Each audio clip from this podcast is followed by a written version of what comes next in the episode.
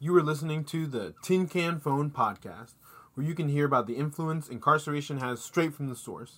We tell the story from the inside out. So make sure to check us out on KBOO Community Radio every first Tuesday at 10 a.m.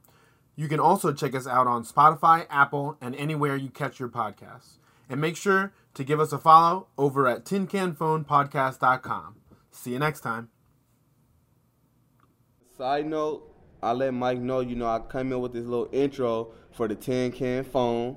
You know what I mean? Me and uh me and Joe came up with it and it's it's it's, it's like a little rap. It's a, it's a little yara yara, you know what I mean?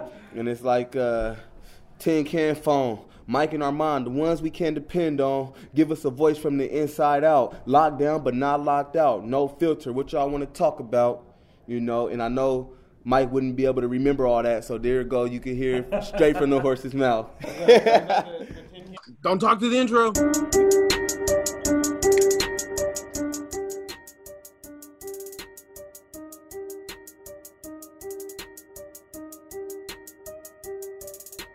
Tin can phone. Mike and Armand Joe. Queez, we the ones that you can depend on to bring the voices from the inside out. Locked down, but they not locked out. No filter over here. Check, check, check what we be talking about. Feet up in the trenches, bop. While you're on the fences, metal detector before you enter. Shaky medical and see your stitches. They be pushing their weight around. Educate, didn't have the time to wait around. Taking classes while they played around. That's what we call staying down. What we call staying down. That's what we call staying down. Mike, Armand, Ja, Quiz. Is this tin can phone. Hey, what's happening? It's your guy. Misfit Adi. This is Tin Can Phone, the official. I'm talking about Joe. What's happening? Oh my god, I love you, Queez. Oh Uh, my god.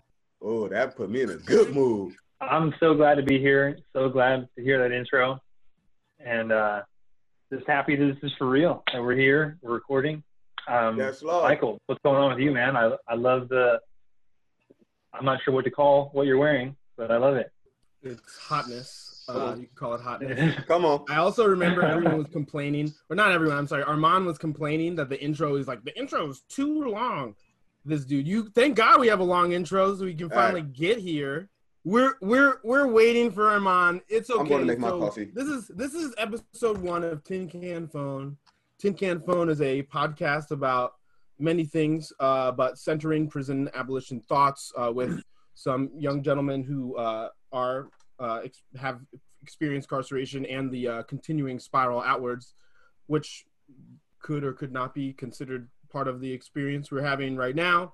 Um, and I mean that un- not derogatorily, but also that challenges are co-held in the work that we are all doing together. I'm on. Oh, I see it. It said you joined the Zoom, but I feel like it's the wrong Zoom, Armand. My my my email told me that you joined a Zoom, and it's not this one. And I the one I'm that's internet You are fired. You're fired. Well, let's let's get you here. How we how what do you need? I sent the link in the text. I sent the link in the email. I got the calendar invite. Oh, for me, I don't have it in my email. Poosh, uh, again, this is Poosh podcast. So He's Poosh- self promoting himself. Hire this guy. No, I'm kidding. You should hire him, but he will be late. Um, yeah, I will let you all know this is the, literally the first time he's been late, sort of, but the worst time. Uh, Armand, I'm sending you an email right now. Jeez. Uh, well, welcome. Hey. Times is the worst of times, guys, but I am here. You are here. They are hearing you. They are. The world is hearing you. All right, it's in your email. Armand coming in hot. Coming in hot. It's it's between you. I wonder if there's any room to blame the coronavirus right now for our struggles. Or would that just be an easy way out?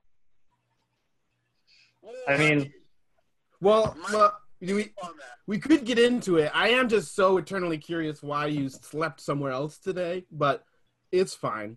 Um, do you get the link?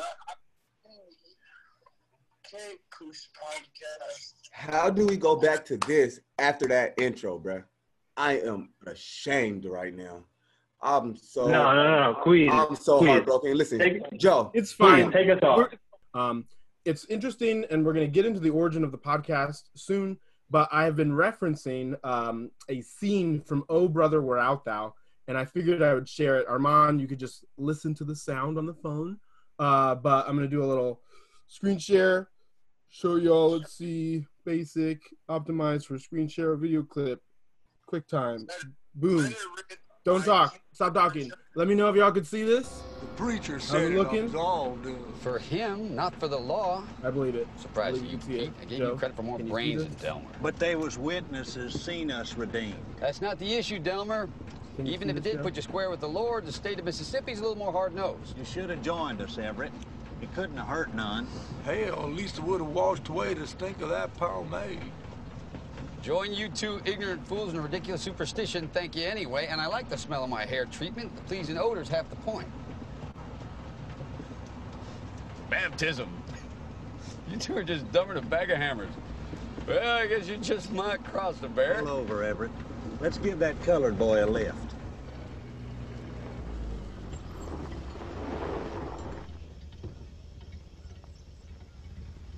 You folks going past Tishomingo? Sure, hop in.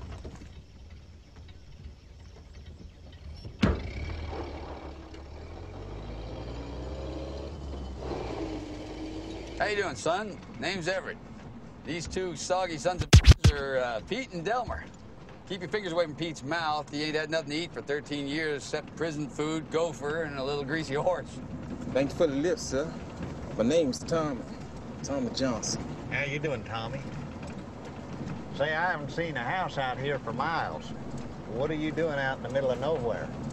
Well, I had to be at that there crossroads last midnight. Sell my soul to the devil. Well, ain't it a small world, spiritually speaking? Pete and Delmar just been baptized and saved.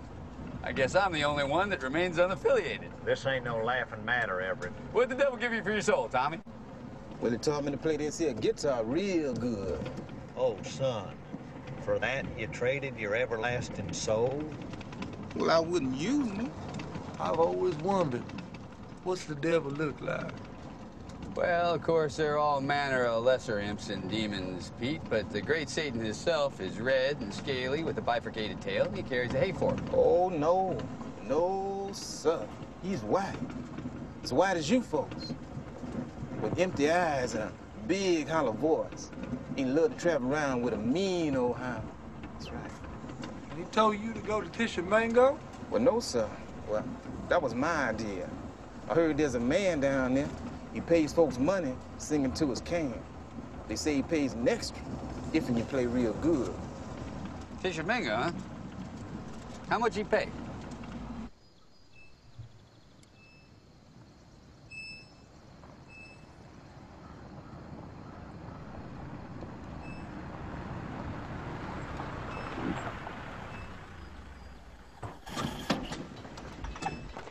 Right, boys. Follow my lead.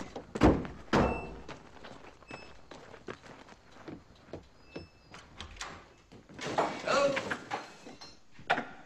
Who's the honcho around here? I am. Who are you? Uh, well, sir, I'm Jordan Rivers, and these here are the Soggy Bottom Boys out of Cottonelia, Mississippi. Songs of salvation to salve the soul. Uh, we hear that you pay good money to sing into a can. Well, that all depends. You boys nigger songs? Uh, well, uh, sir, we are Negroes, all except for our uh, our company, uh, co- the fellow that plays the guitar. Yeah, well, I don't record songs. No, I'm looking for some old timey material. You see, people can't seem to get enough of it. Since we started broadcasting it on the Pappy Old Daniel Flour Hour, so thank you for stopping by. But Sir, uh, the Soggy Bottom Boys have been steeped in old-timey material. Heck, we're silly with it, ain't we, boys? That's right. That's right. Yes, sir. we ain't really Negroes. Oh, except for our accompanist.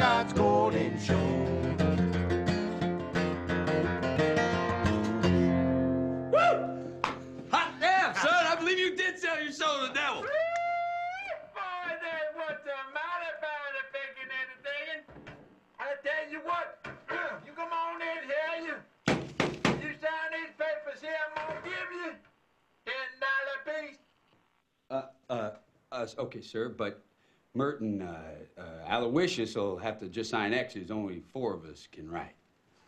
That'll be fine. Hey, mister. I don't mean to be telling tales out of school, but there's a feller in there who'll pay you ten dollars if you sing into his can. I'm not here to make a record, you dumb cracker. They broadcast me out on the radio. That's Governor Menelaus. Pass the biscuits, Pappy O'Daniel. And ain't you appreciated if you ate his farina and voted him a second term? Finest governor we ever had in Mississippi. In any state? Oh, Lord, yes. Every parish or precinct. He was making the bigger point. Well, ain't you gonna press the flesh, Pappy? Do a little politicking? I'll press your flesh, you with a son. You don't tell your pappy how to cut the electorate. We ain't one at a time in here. We're mass communicating. Oh, yes. That's a powerful new force. Mm-hmm. Shake a leg, Junior. Thank God your mammy died giving birth. Should have seen you, should have died of shame. Well, hi there.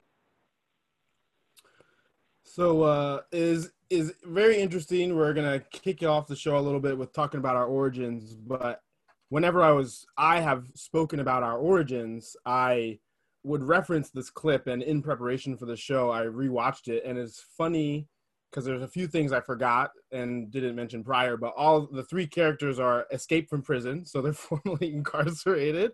And uh, I always used to refer to myself as the blind guy on the radio who has the tool because we'll discuss i brought in this little uh, mini recorder which usually is sitting idly by uh, brought this into the prison and uh, as a tool was able to cultivate what we have now uh, but upon rewatching i feel like i'm more like the black guy who sold my soul to the devil. And i'm just in the back trying to pluck the strings and elevate and get these guys singing into the can. So now that they're all here commenceth the singing and oh sweet home. Real talk. I, I don't know why. It's just, it's really hard for me to imagine any of us like yodeling or singing some like folk country tune like that. But, uh, But- I guess in our own style, we Yeah, are. We're for sure but but I, I feel that connection and i love how michael has brought this analogy that's deep in prison history that replicates what us that what they said something at the end there we're gonna be able to speak into a, a, a tin can or something the whole world's gonna be able to hear us. You know, we're gonna get ten dollars for it. And that is not the base of what Tin Can, you know, Tin Can phone is, but it is a uh, possible outcome that us speaking into our tin can phones will then start this dialogue conversation that will exceed far past uh, all of us in the meeting right now. and ten dollars exceed ten dollars. Not, I mean that we're going to exceed personal like earnings, but it'll be greater than the value of what we could earn from it. Let's say ten dollars.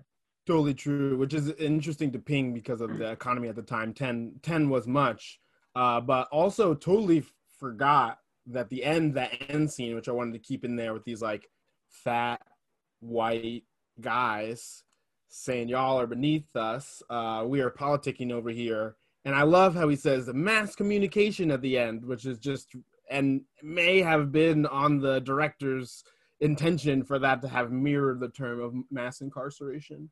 Um, who knows? I know while the governor was passing by that, you know, the troop of characters, I was wondering if, uh, you know, Kate Brown, I don't think we were going to run into her after this show or anytime after Tin Can Phone. but um, it, I guess it's uh, it is interesting to relate that scene to how we have like brushed against the system and authority to make this happen. Sure. Uh, which I guess is another, as we kind of pivot towards telling the origin story. Um, I was collaborating with um, other artists, including some of which were present, uh, Rachel Burns series being one of them, who really kind of um, set the the the space or paved the way or set the rails to kind of create any and many uh, forms of creative collaboration in the prison. And this project really began when Armand was just kind of um, in the comedy class talking about how guys inside had these very rich, and I believe the narrative or the term that you had used it, at least that's my memory, um, where you had said that they had great American stories, but it's kind of like unbeknownst to them, the kind of everyone was not appreciating their own experiences as great or as common or canon American narrative, um, and therefore are invisibilized both by themselves and by the system. Uh, and so Armand and I embarked on interviewing 13 guys uh, using that mini recorder that I kind of, I want to use the term smuggled, and there is some form of not it. illicit, but oh, but some form of um, moving, yeah, through the system in a way where more is happening than is perceived. Not again um, illicitly, but no one thought that that passing of the recorder would become this. Um, but from that, the a lot of things happened, and guys kind of uh, began to appreciate their experiences. Um, but yeah, y'all can feel free to discuss what that has meant for you or what that was like.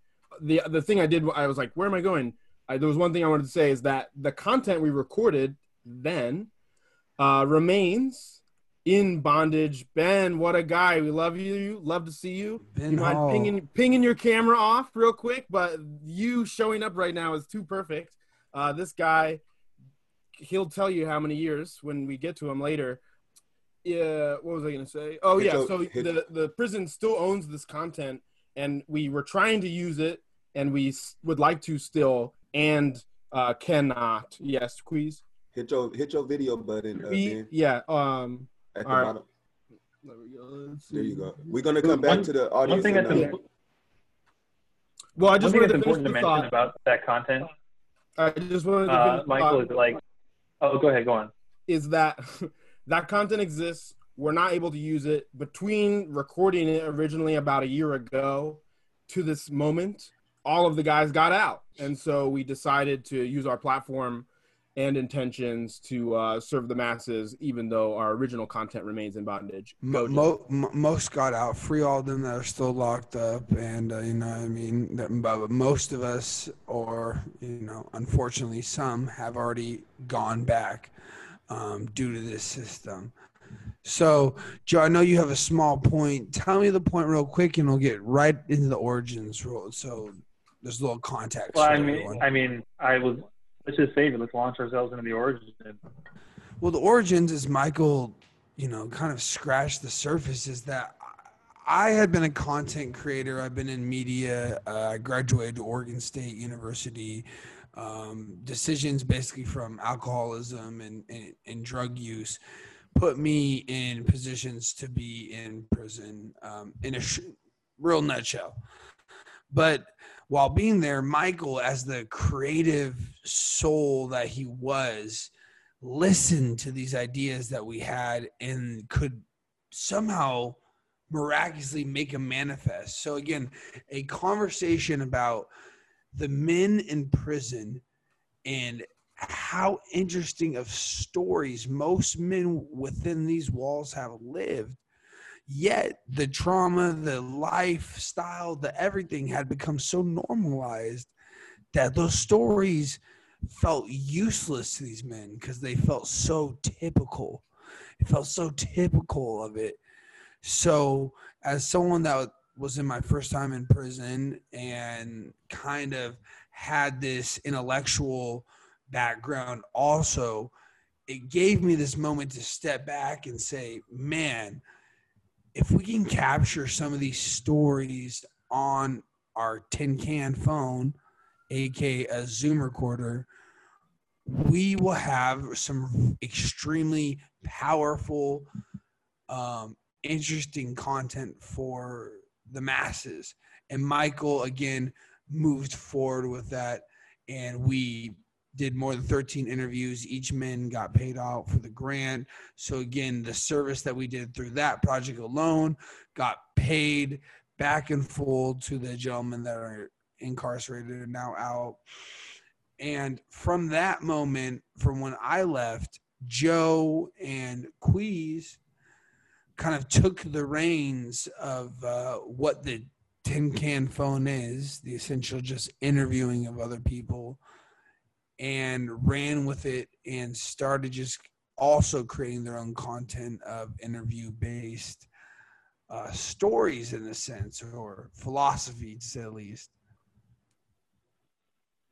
Do we miss any anything on on on those points? Does anyone want to add anything? Well, when while I was listening to you, I you know I know that like part of your original project was interviewing 13 different people, which I want to point out for the listeners, like that is how Queez and I and Armand got together is because myself and Queez were people that Armand interviewed, and our stories were recorded, part of the project Great American Stories, which Armand you references like our stories were all sort of common, like we all struggled alike, and yet we we're in this environment where we're all so like vastly apart. Like that's not to our discredit that we shared common struggles. It was to our credit that we got together and we're able to talk and have discussions about how we are alike and why we're all this the same way. And what's beautiful about our stories is that they are common and that people outside of prison have similar experiences and similar feelings. And that is part of like our origins is getting together on that premise and like using that as our base. That's why we all get together now and why we're reaching out on recordings like this. You know, I mean, I remember my initial time meeting Queez, like he sat in while you interviewed me, Armand, and like he just asked if it was okay to sit in and he listened. And afterwards we talked. And like one of the first things he said, and like this isn't necessarily a quote, I don't remember exactly how you said it, Queez, but you were just like, yeah, dude, like I, I, I understand you. And uh, from there, we became great friends. And we further like got involved with Michael by meeting you, Armand, and that just like that launched everything. All of us having that, these things in common, including Michael, who wasn't a prisoner but came in there on his own, and I guess elected to be there for part of his time. Finding commonality with him also was very important. Yeah, I mean, it's definitely interesting because while we had intentions for the content and we have the desires for an outside audience, which uh, for those of you still wondering about the name Tin Can Phone, communicating from the inside out, um, getting that narrative between folks who have incarceral experience and don't, um, and us needing to use analog tools and all the different weird ways to try to get that to happen. Ramon might be pushing his TV out of the way. He likes to get a nice crisp background on that guy. Um, uh, but I did want to say that I think one of the things that were really interesting about the re- initial recordings and the excitement that was kind of embodied in that video clip was the meditations and mediations in discourse among the participants, right? Like, this is maybe the first time that that content a year ago is hitting the airwaves, so to speak. But the excitement about the conversation we were having was uh, dynamic and also, I think, rejuvenative for those who are having the conversation. Um, and I think that's what Joe was alluding to as we still engage or plan or work on projects that don't have a live audience. Um, that kind of camaraderie and mentorship offered between individuals still exists. for sure and and, and one thing I'll, i'm going to speak briefly point like was when i started the original american story dialogue it started to open up this this wave of of connectivity as a, as you know joe just admitted to queez he wasn't he, they didn't know each other until we created this space within the prison that people could even have this dialogue So we could have OGs, you know, uh, for those that don't know, older incarcerated gentlemen that have been through the system. We could have OGs sitting there and give their philosophy, although that another, you know, interview may be happening. And from that experience alone, it really helped kind of navigate this weird story of different cultures and different people within the yards. Um, again, I'll briefly say I'm Middle Eastern American. So when it comes to prison politics, it is very ethnically and racially divided. So being other gave me almost a pass not to um, you know be supplemental to certain rules that would not allow me to talk to certain people or to you know congregate eat with them uh, record a podcast with them. So i felt almost like a responsibility a, of, of, a, of a funnel for all this information. And just I, I remember the excitement that I'd see on some some of these men's face that have been having you know 20 plus years of incarceration locked in them and a story to tell and never gotten a platform to do so and it, it brought me happiness just to know that at that moment i'll be able to do that and with tin can phone i know we can continue to bring that appreciation love support and help to others that are in the same situation for sure. I'm interested to hear what you have to say, please, about how this all started and began for you. Yeah. Um, of course, if you know me, you know that I'm really not, you know, like a social person like that because I don't, like I said in the beginning, I don't fit in with a lot of guys. Once I changed the origin of my story, you feel me, my and I grabbed control of my narrative, um, a lot of my homeboys fell off a lot of um the people that I was politicking with and uh politicking for those who don't. Joe, what's the euphemism for politicking? Um, interacting. Facts. So a lot of the dudes that I was politicking with, um, they didn't feel the same I felt about how I was gonna do my time, and uh, you know, so I was going through that when when Armand approached with the uh, for me to do the interview, which in our culture sometimes we're not allowed to go and talk about certain things or express certain feelings in in those cages. So it was a little different for me. I was just like, I'm at a point where I'm ready. But at the same time, you know, it's gonna be backlash, it's gonna be consequences, it's gonna be a whole bunch of things that I'm gonna have to deal with. But through the strength and the love of, you know, Mike, Armand, and, and, and just me being where I was at, I was like, let's go for it. And that day, I had previously seen Joe, and I was just like, damn, who's that dude that's always blinking? Like, what's up with this dude, man? right? So I already had this prejudgment, like this dude weird. And um, Joe has a stigmatism for, for those people that can't see him. He has a stigmatism. Yeah, nah, he don't even do it no more. That's how I know he he he good, new life. But when I came in and I heard his interview and and the vulnerability that he exuded um, with Armand and the way Armand reacted to it, I was like, okay, all right, this a real dude right here. Like, like after hearing his story, I felt bad because I was like, damn, I prejudged him. You feel me? One, being that I'm, you know, top ranked black card, black card being, you know, uh, in prison is going to automatically be a um, racial um, segregation, right? So for me, I like Armand was saying, OG, I done did 10 years in prison. I just turned 30. So I do have, you know, um, what they call stripes in there, which is uh, a structure level um, in the organization. So with that being the case, and then you know being cool with Joe, um, somebody who's of a different race than me, that was already like like what's up with you, bro? Like like like what's up with you? But also being a rock star, you know, I, have never um, been the one to do what other people wanted me to do or anything like that. So I was like, man, let me see what's up with bro. Like his story intrigued me to hear, um, and I'll let him tell it, but to hear, you know, his upbringing, because I, I thought he was just some regular white dude that was just, you know, on dope or something like that, which is another prejudgment that I have, and, and kind of find out, you know, he's a real he's a real dude with a great soul. And um, so Armand gave me the chance to start this path and open up. And when I did the interview, I didn't know how it was gonna go, but he pulled the truth out of me. Or maybe I just felt like, you know, he was somebody I could tell the truth to. And uh, and then, you know, Mike, I don't even like, I still be trying to think like, what is the words to describe what Mike meant to us? And I want to ask y'all that. What when you could think of a word or or a, like what in that time did Mike mean to y'all? And I would answer first. Tin Can Phone. Uh, Mike, we have a lot of programs that come into CRCI. We had a lot of different programs that came in there.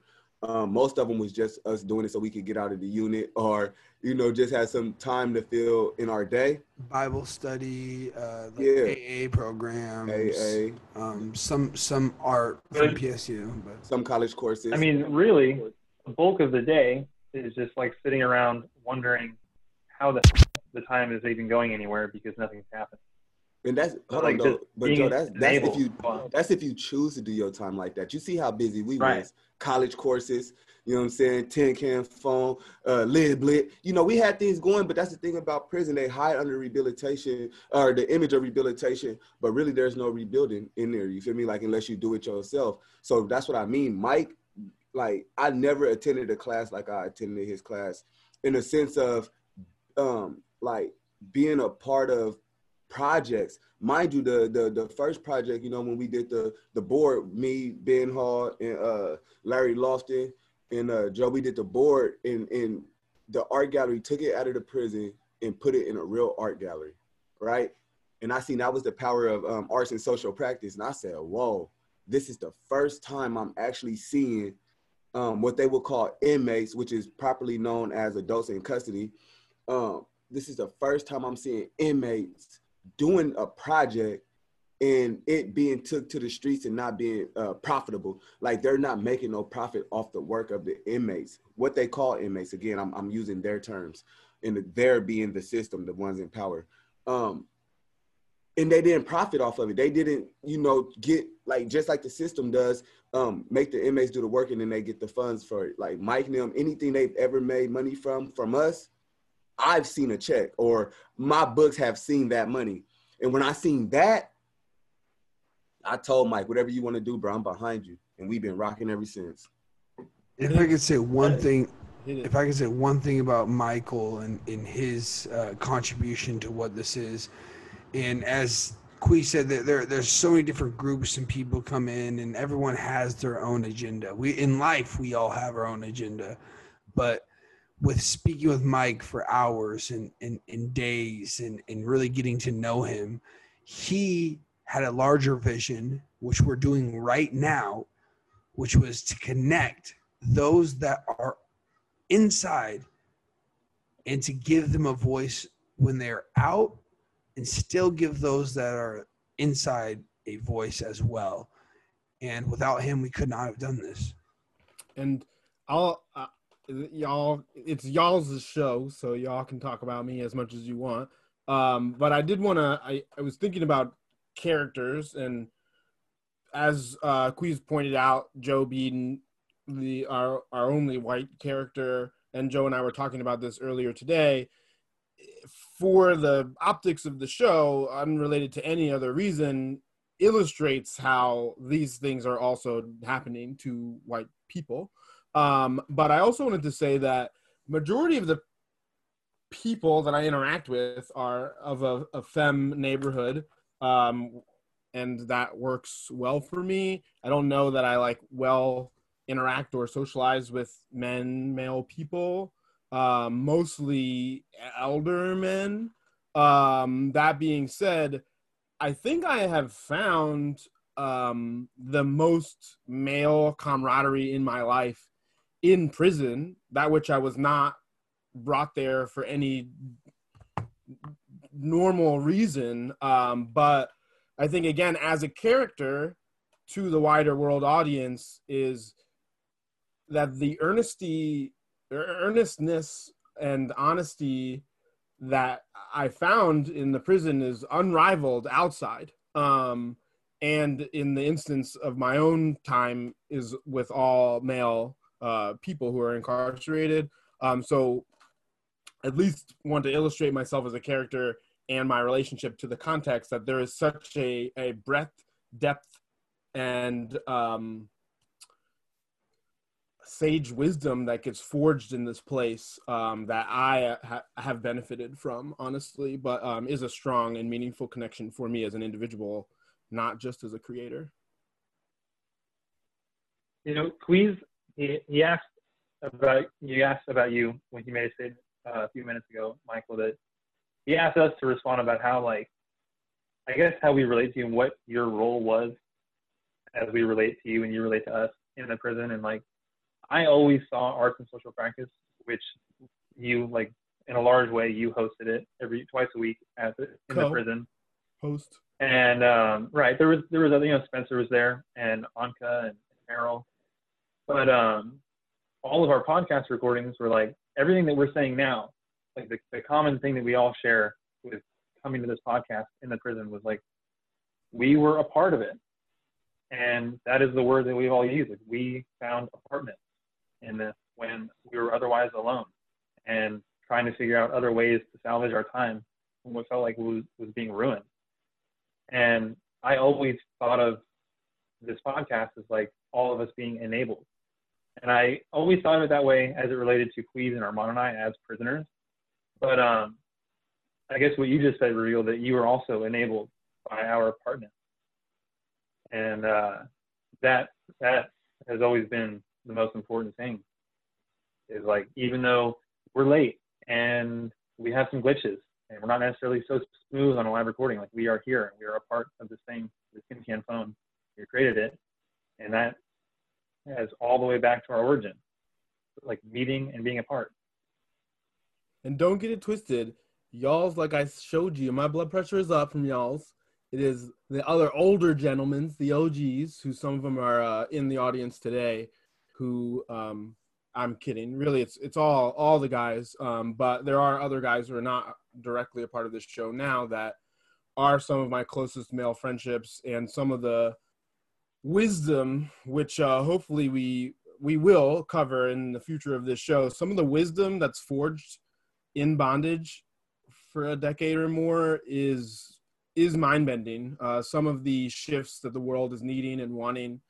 Um, that wisdom has been forged in prison, and as I know from uh, peer collaborator uh, Mr. Mr. Blue, um, with whom we'll meet in a little bit, um, shared with me that Nelson Mandela, which I knew was incarcerated, but the entire, and then he kind of from rags to riches, you know, incarcerated to president. Um, but the the plan and the arc of that began in prison, um, and so some really kind of deep existential exploration happens for the guys who are in these these situations, and I have again benefited from that. I'm trying to keep, create a platform and conduit to that in in both directions so yeah that's uh i'm i'm fortunate for all all the guys here and beyond I I I. So we was just talking about the recording coming in, right? The recorder. Recorder. This is this is this is earlier when I, I wanted to get this importance out. You mentioned that all, a year ago we recorded all these things in prison, right? mm-hmm. Still, they will not re- unrelease it, right? Mhm. Or release it. Think about the importance of you walking around with this recorder that they know you have, but don't know the content that's on it. They won't release this content because because they don't know what's on it, right? they're afraid of it So when you mention contraband, when you mention contraband, right? I would just love the like just the mindset of like they know you have this recorder. They know the people that you are um dealing with. So us, they know who we are. We're brilliant minds. We we weren't the typical again inmates. Um, they really do not like anybody with a little bit of education because their form of uh, the illusion of rehabilitation in prison get exposed. Even though that's not what we was aiming for, they assume that that what we be aiming for. So could you just, even though, hey, shouts out James Hanley, he always been down with the team. He always looked out for us. Shouts out to James Hanley. I know this is to him, um, and a few others. But just think about their mindset, knowing what do he have on this recorder. Sure. I mean, it was a wild day. Um, it was kind of funny, beautiful, terrible. When you all wanted to record one of your peers from, I believe, Lib Lit, and um, they like came to the prison and they're like, "I'm here for the recording," and like one of the the officers in charge was like, "What recording? What's going on here?" and fortunately, for all the reasons, and and again, the kind of railway paved by Spencer primarily, all the I's were dotted and T's were crossed, and I was actually in an odd position where he had to just take, you know, was Let there was in. someone James, you know, was was in a hierarchically dominant position and was, Mm-hmm. was everything was good. Um and so uh was able to like move through but there is this kind of concern about information material whatever it is their job to make sure that some level of as we are all learning or have known oppressive forms that we live in trying to make sure there's due diligence because it's his job and if something beyond that which was appropriate occurred uh, is on him or his responsibility. That beyond that which, and it seems like well, this is what Queez is saying, is happening now. However, no one knew what that was or how it was manifest or what that information or material was. Um, and as I was echoing about them being afraid, is like the content on the recordings is like, what were you doing as a kid? What are your goals and aspirations? Not where's the guard? Is he up at seven o'clock or 2 p.m. or how tall is the fence? Like, it had nothing to do with unmaking the system in the way that they are are concerned with actively um, but they still use their power to have control. And so even though these guys are out and i have their voice on a recording and they can consent to me using it none of us own it. The DOC owns it. Even though we have releases we need approval are or are in danger of of uh, violation, which could could lead to jail time or something. Yeah, again, and, and just briefly, it's just it's just an extension of the institutional kind of power of controlling the narrative.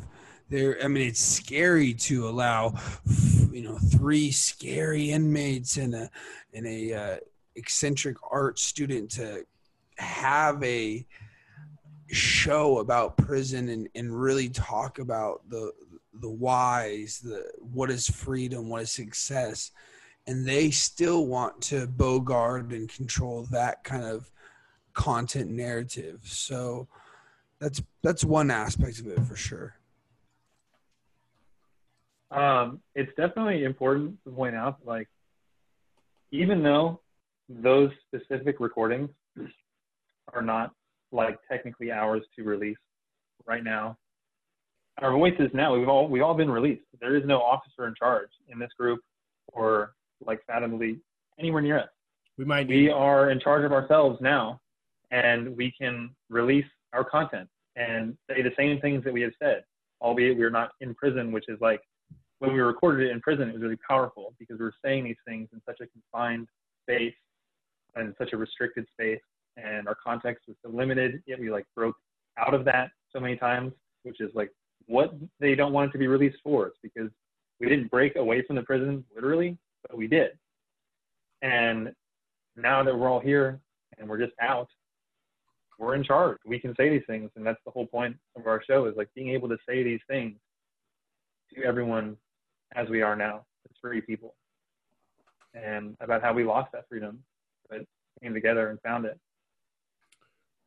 Which, Yes, in a way is almost more liberating. Like I think it has become a very interesting, not in a literal sense, but in a sense. I mean, it, yeah, definitely not in a literal sense, but is interesting because you're saying that is like yes, they have control, but they don't.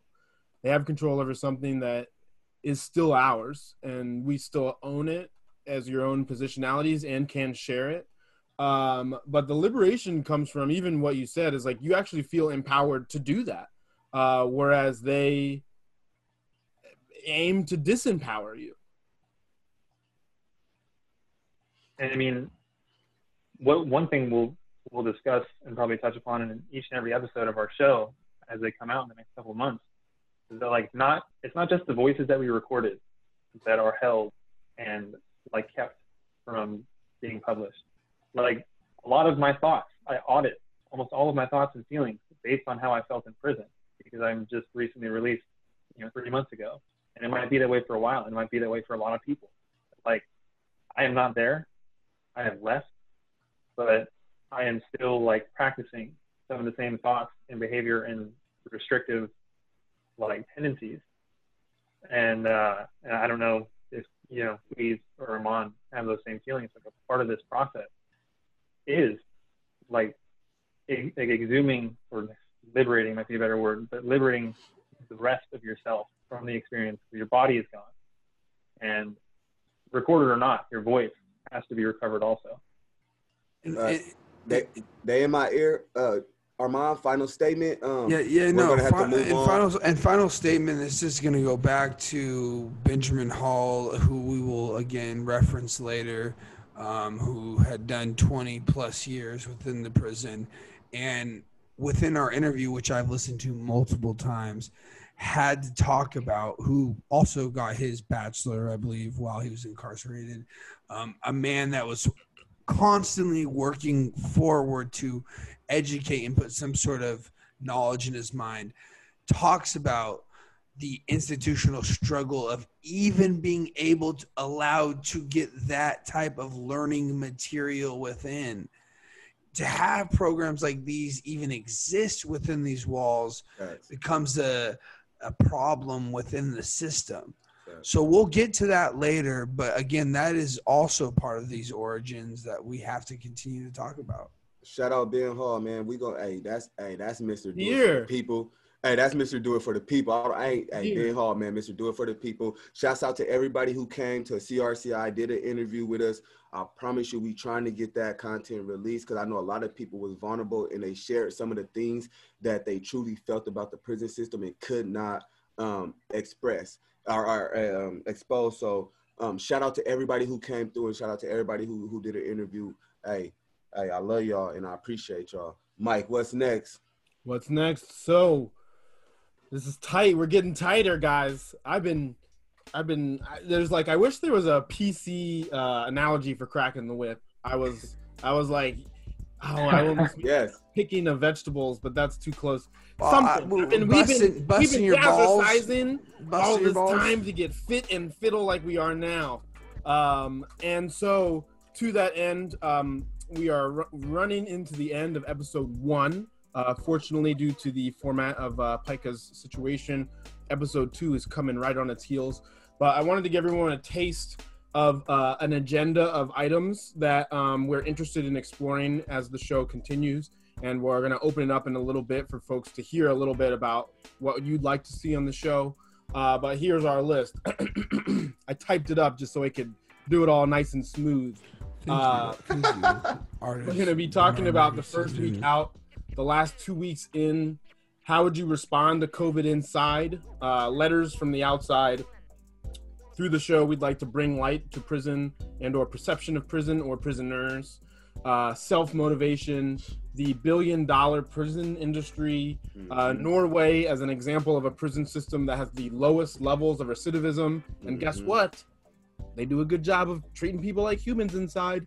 Come on. Uh, prison shoes, goals and aspirations, nutrition, mental health, missing your family, phones, money, searching for an identity that's nothing like who you were before.